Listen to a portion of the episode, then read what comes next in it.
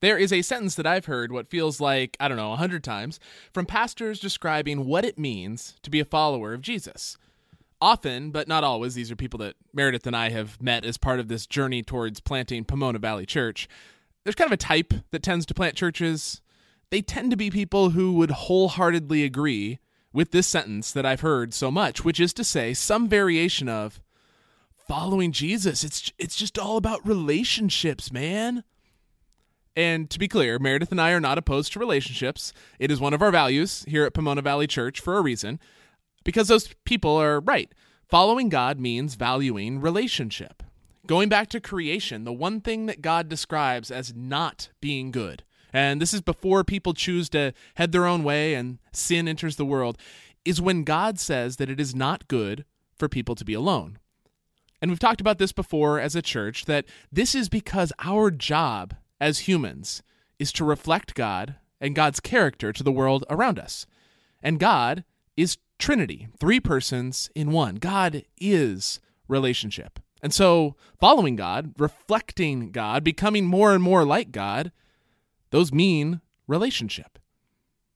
But also, there's a story in the book of First Kings where the prophet Elijah has this massive confrontation with the priests who led worship for the Canaanite god Baal. He engages in a contest with them where they each set up an altar ready for sacrifice in view of all the people of Israel. And then they ask their God to rain down fire on the sacrifice to burn it up. And if you know the story, Elijah stands alone and watches as the hundreds of priests rant and rave and go through all manner of acts and ceremonies to try and get Baal to bring down fire, and they fail. And then Elijah submerges the whole sacrifice in water, quietly prays to God, and stands back as fire consumes the whole thing, stones and all. And after this triumph, he runs away. The king and queen are not happy that their priests have been embarrassed in this way, and they threaten his life. And the Bible says that he is afraid and he flees for his life.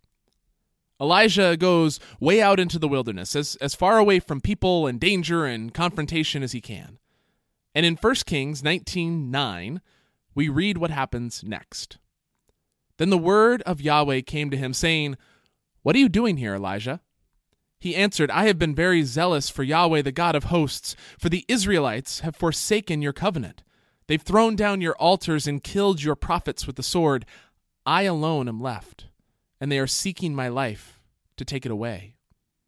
Elijah is lonely, tired of having to stand alone to resist the ways that his people have fallen away from following the true God.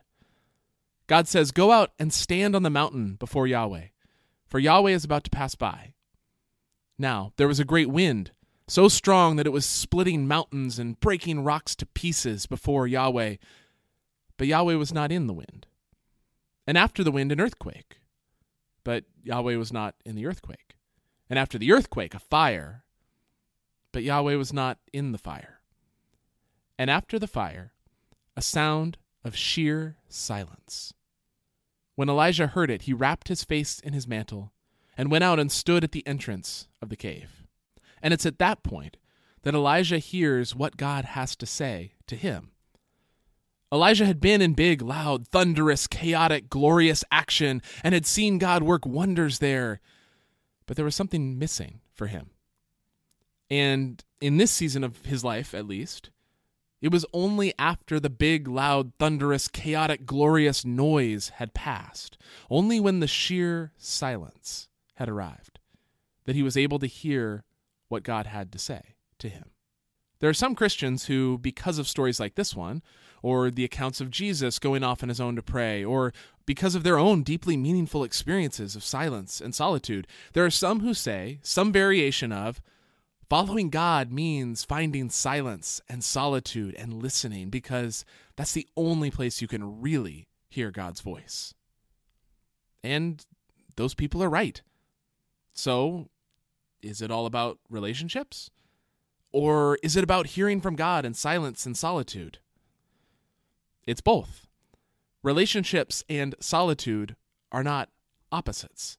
We don't need to balance the two, like, oh, I need to pull back on relationships for a little while so that I can have some time to myself. We need them both. In some seasons, maybe one more than another. in some seasons, we need more of both. Because we hear from God through silence, yes, but we also hear from God through relationship. When David had raped Bathsheba because he wanted to, and that's what powerful men have done when they see a woman they want, basically since the beginning of our species, and then had her husband killed so he could cover up his actions, he seems to not have thought about it much after that. Until a prophet named Nathaniel shows up and confronts the king through a parable about a rich man stealing his poor neighbor's sheep. David is furious at the gall of this rich man to take what wasn't his. This man, he, he deserves to die. That man is you, David, Nathaniel says. And David sees what he has done in new light and mourns over his sin. All because there was a relationship within which the truth could be told, one that had enough trust and equity built up that Nathaniel's words could actually have some effect on a powerful man who did not want to hear about his mistakes. At an earlier point in David's life, when he's running away from King Saul, who's trying to kill this apparent challenger to his throne, we see examples of him getting encouragement, information, insight, love from his friend Jonathan, which sustains him through the darkness of that, that season in his life. We hear from God through people, and we hear from God in silence. And so following God means both. Following God is about relationship. But following God is also about us finding time to be silent before God. And like we've said these past couple of weeks, I'm not saying we need to balance relationship and solitude, as if the problem is that we are spending too much time with people or too much time alone. I think it's more accurate to say that in our isolated, lonely, virtual world, deep and meaningful relationships are essential. Most of us need more of that. And in our frantic, loud, busy, hustling world, silence and solitude are essential. Most of us need more of them, too. We aren't getting enough of either, and our ability to follow Jesus into the world suffers because of it. Now, I am sure there are some of us who actually don't have any time in our week when we are alone, or don't have much time when we're with other people. But I'd guess that for most of us, the issue here is more of intentionality than opportunity. When we are alone, when we get back to our room after class, or when the kids are finally asleep, or when we wake up and turn on the coffee pot, are we being intentional about using some of that space, whatever space we have, to listen? Or are we picking up our phones, doing what I do, and trying to make it through some of my backlog of podcasts and articles? What might it look like to intentionally listen for what God might be saying in those spaces? And when we're with people, are we just making small talk, trying to avoid awkwardness, sailing smoothly through the interaction?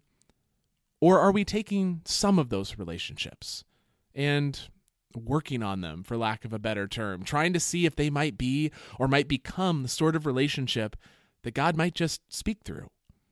Are we being intentional about turning those relationships into sources of life for us and for the other person? Later this week, Meredith and I will be putting out a podcast episode that gives some ideas for what types of practices might lead to more intentionality in each of those spaces. Some of you might want to try one of them out. Uh, others might not be for you, but but do try something in this next week or so. Listen to where God might be leading you towards more intentionality in this season, with either solitude or relationship or both. On Sunday, we heard Jill talk about some of the joys and challenges of these type of relationships. We heard Leslie um, talk about and then lead us through a practice of silence. And we'll say a little bit more about that in the podcast that is to come later on in the week. So be on the lookout for that. Uh, be thinking about when or how it might fit with you and who you are and in the season that you are in to either be intentional about listening in the silence or developing the relationships that you have or both. Hope to see you all on Sunday. Grace and peace to you.